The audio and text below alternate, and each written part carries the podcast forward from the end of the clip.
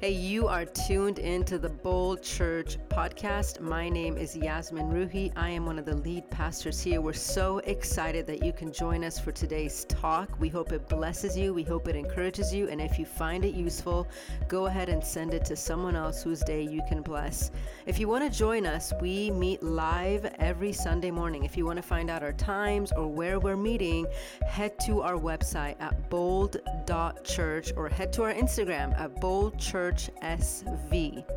Thank you so much and enjoy today's talk. Good morning. Good morning. Who is excited for church? Uh, let me tell you, it is, uh, for those of you that just walked in, it is a miracle that we are even having church because not one, but both trucks died this morning. Uh, we normally get here at 7.30, set up to do church at 11. We didn't show up till 9. I don't know how. Angels must have set this stuff up. I don't know how it happened, but God is here. If you're new, let me just tell you this Tuesday coming up, for those of you that want to take your next step in our in our church, how do we get more connected? It's called Growth Track. Anyone gone to Growth Track? Come on. Shout out. These are our dream team. Tuesday night, we'll provide dinner, the vision behind our church, the why behind our church, and it's a class for you as well, because we get to help you discover your spiritual gifts. And then in the new year, I'm just letting you know, as a church, we're doing something we've never done before. We don't want you to go to another church and get an experience, an encounter with God. We want you to do it here. So next year we're having our very first, maybe annual. I can't. I don't even want to use that word just yet. But our very first conference. Anybody excited for conference? Word and the speakers we got. I'm telling you, they are booked a year in advance, and somehow, thank you, Holy Spirit, they said yes. I'm letting you know the tickets right now are 50 bucks. We should be charging 150 because we're, we're, we're swallowing the loss. But we want everyone to come. And tickets go up by 15 bucks, I've heard, in the new year. I don't know. I'll talk to the pastor. Uh, but I love Christmas because Christmas is the time of year where sometimes uh, people who normally don't come to church come to church. Maybe your grandma will grab you by the ear, Poppy, you're going to church today, right? maybe, maybe you went to church as a child. Let me just tell you, we don't care. We're just welcome you're here. Uh, we created this church not only for Christians, let me tell you, for unchurched people. Uh, the mission of this church is to help reach people who are far from God and bring them close to Jesus. Amen? I love the story of Elizabeth and, and Jose. We, we do it for them. Because uh, it's easy to come to church and make it inward about us, but I'm going to do something what I normally don't do. I'm going to try to explain something very deep in a very practical way. Uh, normally I teach. Can I yell a little bit today? Let me ask you, can I preach today? Come on. Uh, we're not black, but we might pretend for a little bit, right? Because I, I, need, I need some talk back because this is one of those sermons where I, am going to get in your face and emotional because Christmas, for some people, is a time of mourning. It's the loved one who's not here. And I want to give you some hope this morning. Amen? amen. If you see the verse on your screen, someone shout amen. amen. Amen. This is how the birth of Jesus, the Messiah, came about. His mother Mary was pledged to be married to Joseph, but before they came together, she was found to be pregnant through the Holy Spirit. Because Joseph, her husband, let me just stop right there. How can you be pledged to someone and not yet married, but then call him the husband? Because in that culture, they had this thing called betrothal.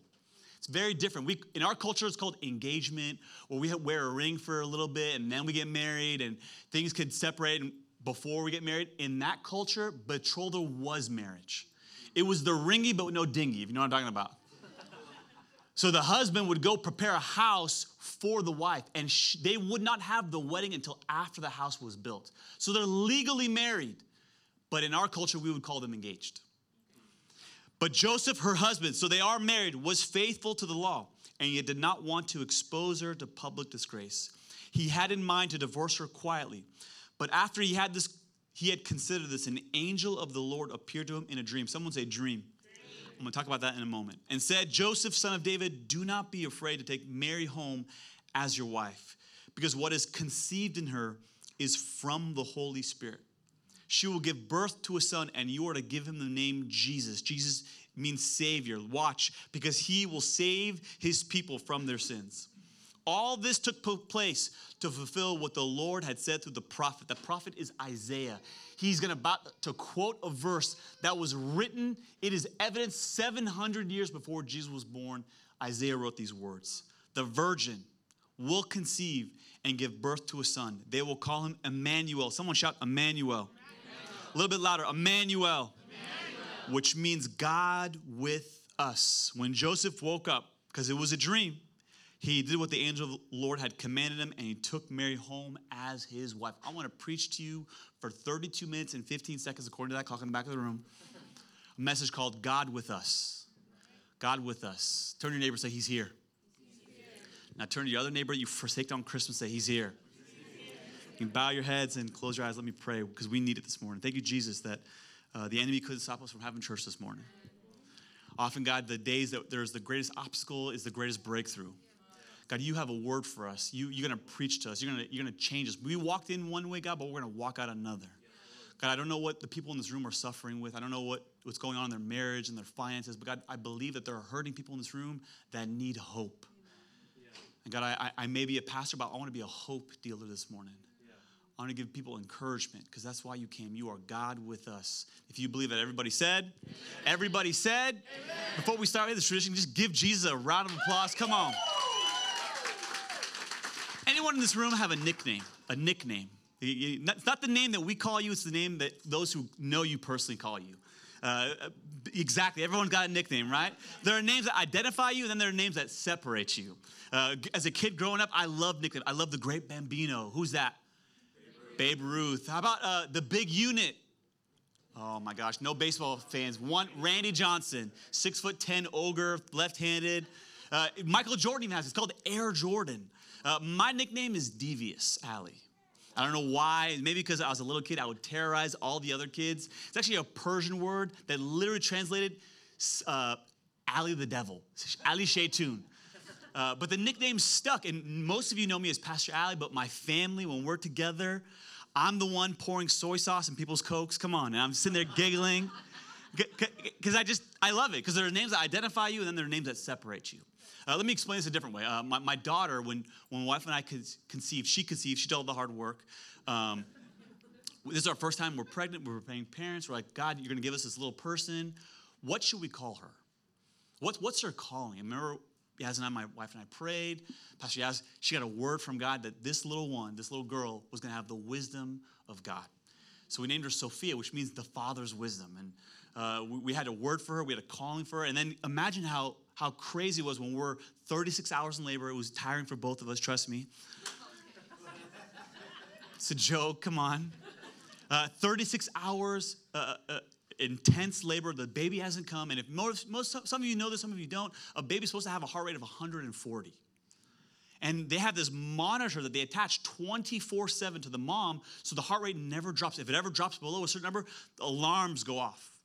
Imagine the alarms that are going off in this hospital room when the heart rate drops to 40. Like, take the one away. And doctors say if, if this goes on for more than five minutes, not only can the child die, it can have permanent brain damage. So after 36 hours, exhausted, tired, they're rushing my wife to the OR, and they're, I'm using these words light, loosely, gonna rip this baby, they're gonna cut her open and bring this baby out. And my wife and I, I'm sitting in a chair. There's nine doctors, maybe five or six other nurses running around this room, and we're literally crying out to God God, would you save our little one? The next morning, good story, by the way. The doctor comes in, he's this older Jewish man. He goes, I'm not a religious person. And I don't really believe in God. But what happened yesterday is a miracle.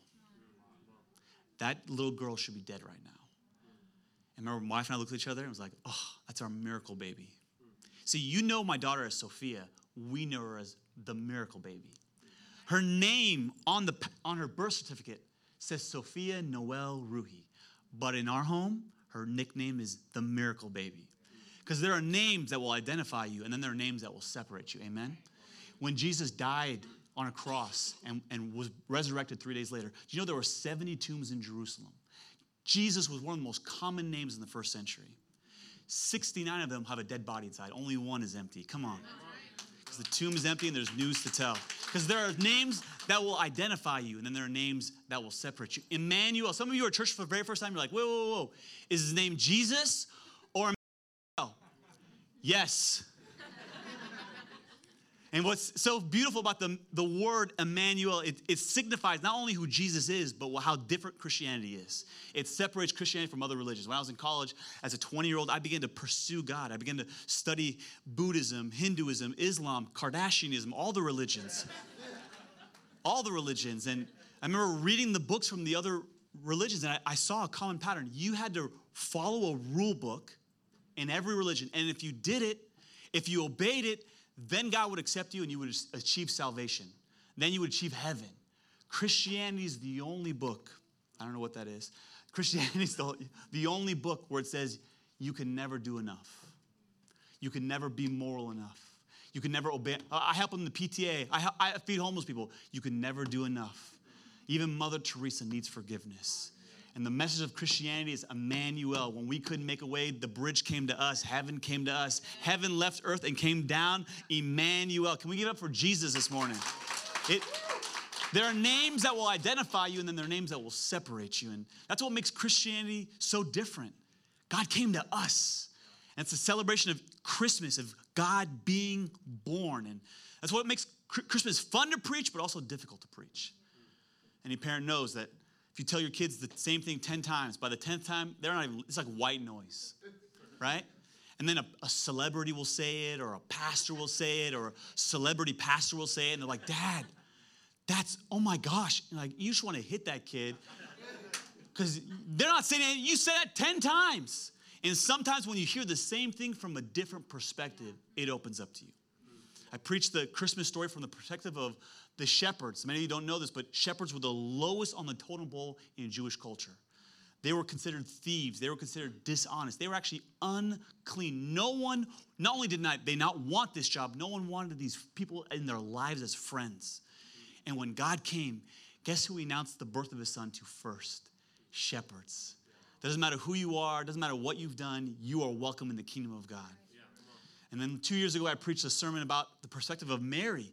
Mary, this 14 year old girl, she's got Justin Bieber poster on one side, she's got Taylor Swift on the other.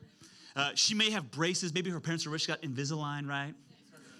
And, and the angel comes to her and says, You who are highly favored, you're gonna carry God's son. And the angel says three times, Do not be afraid.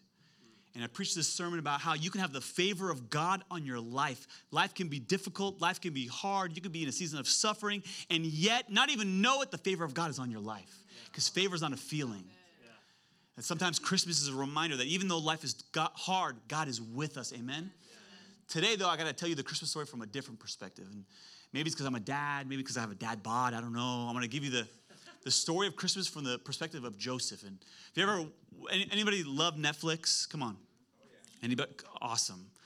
I'm a, a multitasker. I watch Netflix with my cell phone at the same time. Anyone, any one of those people? Come on. Uh, if, if, if the Bible was on a Netflix movie, at the very end of the movie, remember when you see the credits, you see the name, the first name is usually the most important name. Joseph's name would be at the bottom. His name would be next to the assistant to the regional costume director because that's how unimportant he is. And yet, if you were watch the movie at the beginning, he's in every scene for the first 10 minutes. If you read the Gospel of Matthew, chapters 1 and chapter 2, you would think Joseph is a main character. He's the co star, but he's not even mentioned from the rest of the book on. And yet, when the gospel, when, when the fathers of our faith, when they, they didn't determine the content, because all scripture is God breathed, but they got together and said, What's the order we should put this in? To help people understand who Jesus is. They, they chose, listen, the Gospel of Matthew to go first, which means they chose that they wanted us to read the perspective of Christmas from the perspective of Joseph. Here's why because you and I are Joseph. He, we have his perspective. We don't realize. Mary, come on, let's just, no one can relate to a 14 year old girl with God inside of her, okay? Maybe you had Taco Bell and there's something godly inside of you. That's, that's different. No, no one has God inside of them. No one is Jesus who has humanity on the outside, okay? I know you think you're awesome and you're a snowflake. You're not Jesus, okay? You and I are Joseph. We're the only one in the story that's like, what is going on, right? Let's just, let's not read over the fact that Mary conceived without having sex.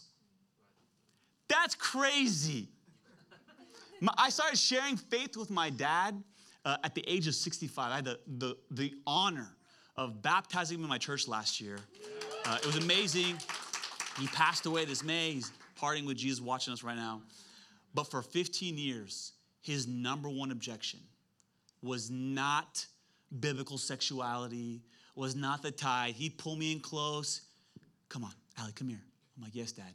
She had sex, right? I'm like, who, Dad? Mary. She definitely had sex, right?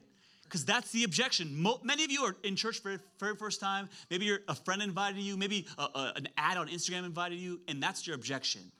A virgin birth. I love the words of Francis Collins, the, the head of the Human Genome Project. There's a, a study, a PBS study uh, on how this top, he's one of the smartest two people in America. They say he's one of the top five smartest people in the world, and he accepted Christ at the age of 50. And they're doing this PBS special. How does this top scientist become a Christian? And they're asking him all these questions, and he was sharing this testimony that I thought was so powerful. He, he writes to his colleagues saying, This past weekend, I became a Christian, hoping they would celebrate, hoping they'd like cheer him on. And the email wrote from his peer, his best friend at work, I refuse to believe in the virgin birth. I'm like, dude, that, he's right. Most atheists, this is the number one objection. This is so, a virgin birth, come on. And I loved what Francis Collins says. I, I, I took it, put it in my back pocket, using it today five years later. he said, everyone believes in the virgin birth. You either believe the, the universe has a virgin birth, came out of nothing, or you believe God came out of nothing. But everyone believes in a virgin birth. The question is, which virgin birth do you believe in? Let's just put ourselves in the shoes of Joseph for a moment. Joseph is 20 years old. His wife is probably a few years younger than him, and he's like, wait, wait, wait, wait. Let's start from the beginning. Were you sleeping or were you awake? I was awake, honey. Okay. And who came to you? An angel. An angel. Okay. And what did he say? I'm going to be pregnant, but I'm not going to be the dad. No, you're not going to be the dad. Okay. And you're going to be pregnant. Yes and God's the dad. Yes. I can just see him pacing. She's, she's lying. She's lying. And, and who, who's the baby? God. Whoa, I'm confused. Is God the dad or God the baby? Yes, I'm out. I'm out. And we sing these songs like, Mary, did you know? Sing with me. That's your baby boy. Yeah, she knew she got an angel. Joseph didn't get anything. The subtitle of today's sermon is this Joseph, did you doubt? That your mom, mama girl was sleeping with someone else. Because that's the song we should be singing. Because how in the world, this has never happened in human history. Joseph at this point has not been told by an angel. His wife comes home, his wife, I'm pregnant. Yeah, right, you're pregnant. He wants, this is a righteous man. He wants to believe. And the Bible tells us small details. He was going to put her to divorce, he was going to put her away. And Bible, people say, no, no, no, but Pastor Ali, he took her home. Yeah, every time he saw her pregnant, he wondered, was it really God? I wrote down like this you can do it and still doubt it. You can do it and still doubt it. Listen, listen. Some of you, you bought a brand new car, you're driving home. Yeah. Your kids like, let's go to McDonald's. No. We're gonna eat home for the rest of our lives. Because you can buy it and doubt how you're gonna pay for it at the same time. Single people, come on. It all depends on when we catch you. On a Monday night, you're like, single ladies, all my single ladies. Loving life as a single person. Then Friday comes, and you're watching the fourth edition of Christmas Prince, and you're weeping, Where's my prince? Because you can be single and doubt it at the same time. How about some of you who diet? Anyone no one's dieting now, it's December. I'll ask this question in a month, every hand will go up, right? I remember my, my roommate in college, he went ballistic my senior year. Bought the protein, bought the workout clothes, working hard for like three or four months. And then one day I come home from school, he's got pizza on the counter, he's got ice cream on his lap. And I, I don't want to say anything. Maybe he's like having a bad day. I don't know. Maybe it's a cheat day. I'm like, You hungry, huh? He goes, Shut up. I go, bro, what's up? He goes, I weighed myself this morning because I didn't hit my goals. It's not working. Here, you can diet and doubt it at the same time. But let's get it a little serious. You can be married and doubt it at the same time. You sit in the same car, come to church, serve next to each other, and at the end of the day, wonder, did I marry the right person? Is it ever going to get better than this? Because you can be married, listen, and doubt it at the same time.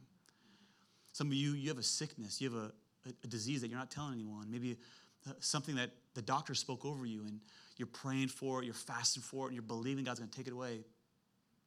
But you're sick and waiting for your healing, and you're doubting it at the same time. Listen, you can do church and doubt it at the same time. I've told this story many times where there, there was a, a, a couch with eight people surrounding it. That's how we started this church. We started with our eight closest friends who wanted to start a church for unchurched people. But those meetings were private. We didn't tell anyone. It was invite only. And then we went public. We put it on our Instagram. We started emailing friends, calling friends. We, everyone needs to come. I rented my mom's uh, clubhouse at her, at her apartment that she lived in. Could fit 40, 50 people. I'm like, Jesus, bring them all. Come on. Let's start this church. 13 people came. I still preach my heart out, but when we got to the car, I'm like, are we going to be alive in six months? Come on. Because you can pastor and doubt it at the same time. Joseph brings Mary home, but he is struggling. He is struggling with doubt. Listen, I know he had a dream that God told him this was going to happen, but listen, I promise you that I promise you this dude was doubting. And it continues. Watch this. Uh, this is Matthew chapter 11. I want to read this to you. Some of you in this room, you, you, you, are ashamed to talk about your doubt. You, you have fear about talking about your doubt. The people, the heroes of the faith in, this, in the Bible, all of them had doubt. If you don't doubt, you're a liar. you have two things you doubt and you lie. Jesus talks about his, his cousin, John the Baptist. He was the greatest man who ever lived. No one has more faith, more belief, more passion for God. No one was greater than John the Baptist.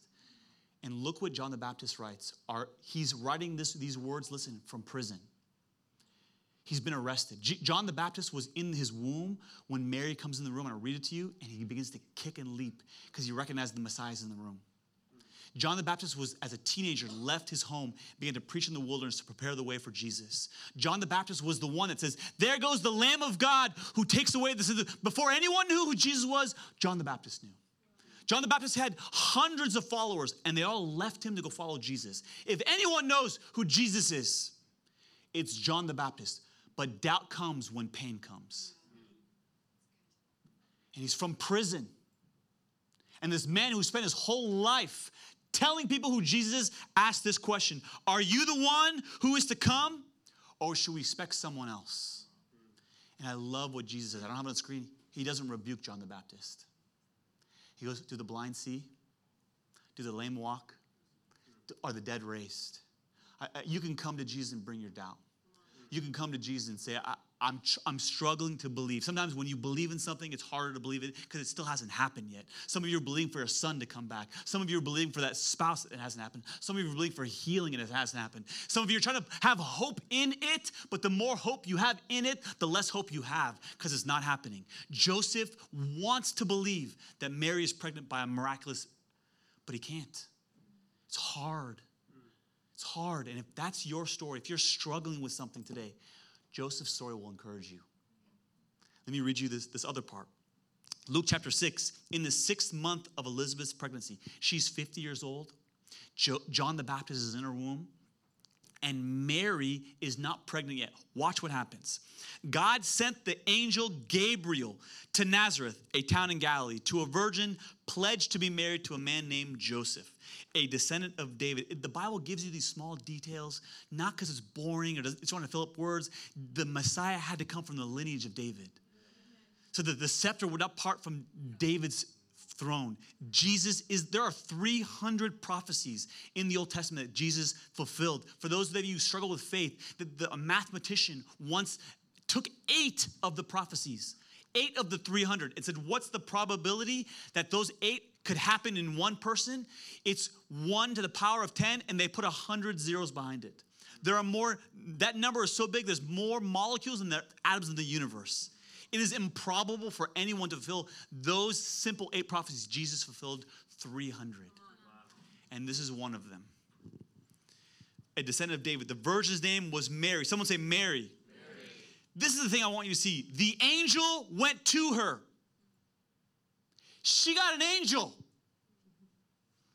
Joseph didn't get an angel. And look what the, the angel does. He doesn't just hold a, a, a card. He says, Greetings to you, you who are highly favored. The Lord is with you. That's not fair. Joseph got a dream of an angel. He doesn't know if it's spicy hummus or the pizza. Let's be honest. We ha- some of us have crazy dreams. Sometimes it's Taco Bell, sometimes it's Jesus. It's hard to tell. Mary didn't have that doubt. She saw the angel standing in front of her. It's not fair. And I wrote down like this some, some of you, it's not hard to doubt when others experience what you only dream about. You dream about the spouse, you're praying for the spouse, and all your friends are getting married. And you're looking at your Instagram, you're happy for your friend, but you're bitter. I'm cuter than him, I'm funnier than him. And it's hard not to doubt. Listen, when other people are experiencing what you're dreaming about. I remember uh, at the beginning of the year, I had a list of goals, dreams I had, not just for myself, my faith. I had character goals, I had marriage goals, I had family goals. We put them in five categories, you can steal them faith, family, fitness, finance, fun, I think. And at the, at the end of the year, now we, like two of them just felt I just couldn't do it. One of them, I'm, I'm almost embarrassed to tell you what it is because it's so vain, but I think it's going to help some people. Uh, one of the goals uh, was I, I wanted to get rid of my dad bod. Come on. I wanted to end the year with a six pack. Don't judge me. Come on. Uh, but what happened was in January, I'm working out five days a week. I'm eating clean, no Taco Bell, no French fries. I'm sacrificing for the kingdom of heaven. And I'm pushing these cases. If you see how big these cases, some of these cases around the room, they weigh a thousand pounds. And I'm pushing it up the, the, the trailer, and it gets stuck on the lip, and it comes back down. This case is a thousand pounds, and I push it and go, oh. And I have an MRI, back pain, and go physical therapy for six months. That's not the problem. God's healing my back. I'm good. I can walk. Thank you, Jesus. The problem is, I have this stupid app called Instagram. And apparently, there are guys who can afford the gym, but they can't afford t shirts, okay? Because if it's one thing to have a dream and not experience it, it's another thing to see other people experience what you're dreaming about. Because then this is what keeps us up at night. Why are they getting it and I'm not? What's wrong with me? Why are all my friends getting married and I'm not? How come God, every time their business grows, they get the promotion and I'm struggling paycheck to paycheck? It's not hard to doubt when other people are experiencing what you dream about. And listen, Joseph, he's a righteous man. He's, he's not like CEO, Christmas, Easter only. This man's at church every week.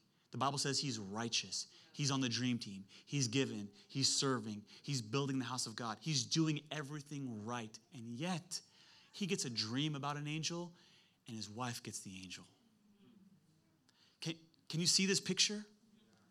And this is the part that I never saw until I prepared for this sermon. Watch this. Luke chapter 1, verse 56. Mary stayed with Elizabeth for about three months and then return home. So let me show you this picture. Back up. Elizabeth is this 50 year old woman. She gets pregnant. She's pregnant for six months. She's carrying John the Baptist. Fast forward six months. An angel comes to Mary. It does not come to Joseph. The angel says, You are highly favored. You're going to get pregnant. Now Mary is pregnant. The first thing she does is not tell her, her husband. The first thing she does, she goes to Elizabeth's house and she stays there for three months. Do you know why she's there for three months? Because she's afraid to tell Joseph. Imagine for a moment you are engaged to a girl and you have not seen her for 30 days, 90 days. There's no FaceTime, there's no email. There might be pigeon mail, but it's different. You have to like draw a sketch of yourself and then send it to the person. He has not seen his fiance in 30 days. And poor old Joe, Imagine after 90 days, I can just see this picture of this Jewish boy with flowers and like Jewish chocolate. I don't know what he's holding, right? He's like pacing. He's so excited. He's like, I can't wait to see her. And then he sees Elizabeth walk in the room. He's like, oh, she's a little thick. She's eating a lot. I'm telling you, a woman who's three months pregnant, she looks pregnant. She was not pregnant when she left. And now she's coming back. She's like, oh, Elizabeth must be cooking good. Hugs her. Oh my gosh, girl, I love you. How was the bachelor party? I hope it wasn't too crazy. Ha ha ha ha. And Mary goes, Oh my gosh, Joseph, I've been praying for three months. I have something to tell you. We're gonna have a baby. And Joseph's like, I've been praying too. We should see other people. and it's in that moment that he says, I'm done. That's the context. That God came to her, she gets pregnant and runs away for three months and then comes back. And we all expect to see a, a teenager pregnant and like, oh yeah, God did this. It's okay to doubt. It's okay to say, God, what? And here's the thing that you need to realize if you don't interrupt your doubt with hope, your doubt will lead to divorce. I know some of you in this room are divorced. It's painful. It's one of the hardest things to go through. And the, the thing that you don't you, need in, in a divorce is you're so hopeless, you so lost hope that things can change that you think the only way is to separate and end it. Prayer can't fix this, God can't fix this, therapy can't fix this. We are hope addicts. And what I want to do this morning is I want to show you the Christmas story from the perspective of, of Joseph. Can you come up? Can we have for Pega? What you don't know is Pega and her husband Sohel are three months pregnant. Come on. This is the greatest sermon illustration ever. I didn't plan this. This is literally what Mary looked like. She didn't have a Chipotle burrito, right? Her belly's not out because she ate a lot of food last night. Imagine Joseph. His wife comes back and he's like, What's that? And every time he sees her pregnant, he sees his doubt. Every time he sees her, he thinks she's unfaithful. He thinks there's no way. How could she possibly get pregnant? But Jesus has two names. Jesus is what identifies him, but Emmanuel is what separates him. And here's what I'm hoping the word of God for you this morning. Every time he sees his doubt, listen, he also sees God. He sees God in his doubt. Because God's in her womb. See, the doubt that you thought was going to destroy your faith is God put it there to build your faith. And when Joseph sees Mary and he's wounded and he's crying and he's lonely and he's probably depressed and he sees his doubt, he sees her pregnancy, at the same time, he sees Emmanuel. And God is with you in your pain. God is with you. It's Emmanuel in your depression. It is Emmanuel in your addiction. It is Emmanuel in your brokenness. It is Emmanuel in your darkness. It is Emmanuel when you're hurting. It is Emmanuel when you're divorced. It is Emmanuel when you're crying at night and you don't realize. It is Emmanuel in your brokenness, in your darkness. This is why the forefathers chose Christmas to be on December 25th. They don't know when Jesus died, when, when he was born. Theologians argue and debate about it all the time. They, think it might be January 3rd, it might be December 27th. The forefathers chose December 25th for a reason. Because the darkest day of the year is December 21st. So they wanted to say, how can we best portray Emmanuel, but having his birth be on the darkest week of the year? See, Easter, we know when it is. It's always Passover. Passover changes every year because the lunar calendar, I don't know, the crazy changes sometimes. Next year is April 9th. Last year was April 4th. One year was March 27th. But Christmas, it's always the same time. And the word that God has for you is I wrote on the screen like this Christmas is not about God changing your situation. If you want that, come back on Easter. Christmas is about God stepping into your situation. Because Jesus has two names Jesus and Emmanuel. And Emmanuel's hope that in my brokenness, in my darkness, in my depression, in my addiction, in my brokenness uh, financial, in my brokenness of my family, in my brokenness of my life, God is still with me. Amen. You can stand up. I'm going to pray for you. With every head bowed and every eye closed.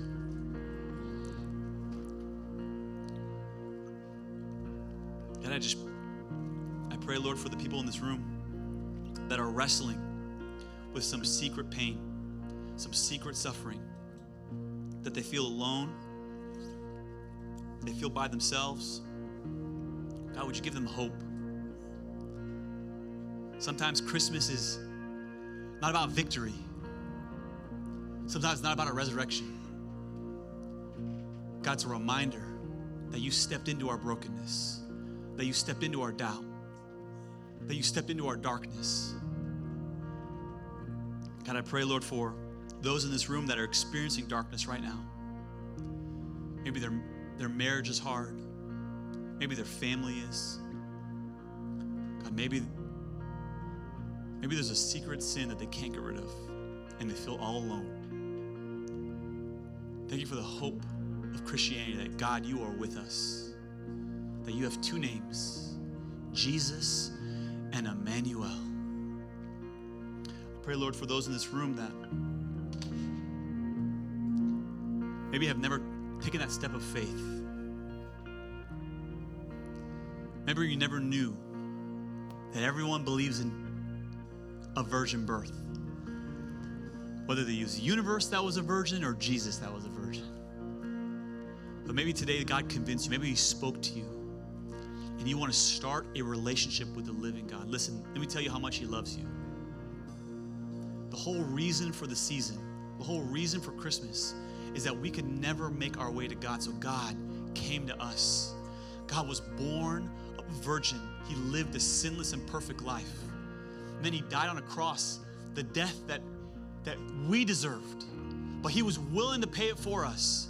The greatest Christmas present that you will ever receive is not under the tree, it was on a cross. It was Jesus dying for your sin, giving you something you could never earn, work for, or achieve salvation. And He wants to give it to you freely because He loves you. With Every eye closed and every head bowed. If that's you this morning, I want to pray a simple prayer. I want you to pray it along with me. Thank you, Jesus. Everyone say, Thank you, Jesus, for leaving heaven for me. Thank you, Jesus, that you lived the sinless life, the righteous life, the perfect life. And you came to die for my sin, my sins, my mistakes, my shortcomings. I repent of my sin and turn and come to you. Thank you for forgiveness. Thank you for salvation. Thank you that you are Emmanuel, that you love me enough to die for me. I receive it. And everybody said, Amen. With every eye, let me just quickly pray for the offering. We are praying, Jesus, that our worship experience, God, is not just about singing songs. It doesn't just end here, God. It's a lifestyle. We have a, a lifestyle of worship. It's the way I talk, it's the way I walk, it's the way I treat my spouse, it's the way I, I work, it's why I, handle my sexuality. It's also how I handle my money. Thank you, Jesus, that my worship doesn't just stop when the song stops, it continues, Jesus. I want to live a lifestyle of worship to honor what you've done for me. Thank you, Jesus, that you have given me every perfect, good and perfect gift from above. Thank God for the, the offering of Vision Builders, an opportunity, God, to expand your kingdom, to build your house. I pray, Lord, for those that are struggling to give financially this year, would you bless them financially, God? I know inflation is difficult, God, but you are the God who provides. You are the God who provides when there is no way, you make a way. But God, allow us to be honest with our fears, to trust you in our doubts.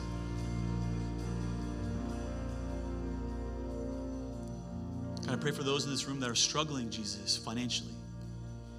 It's difficult. I pray that you encourage them. Pray you give them hope. Pray you provide a way supernaturally. You are the God that provides. You provided a ram for Abraham, God. You are Jehovah Jireh. I'm praying for those, God, that are struggling to put food on the table, struggling to find a job, struggling to pay the bills. I just pray for relief. Pray for hope for them this Christmas season. And everybody said, Hey, thanks again for leaning in today and listening. We hope the message was able to empower you and encourage you. Go ahead and send it to someone so you can bless their day as well, and we'll see you soon.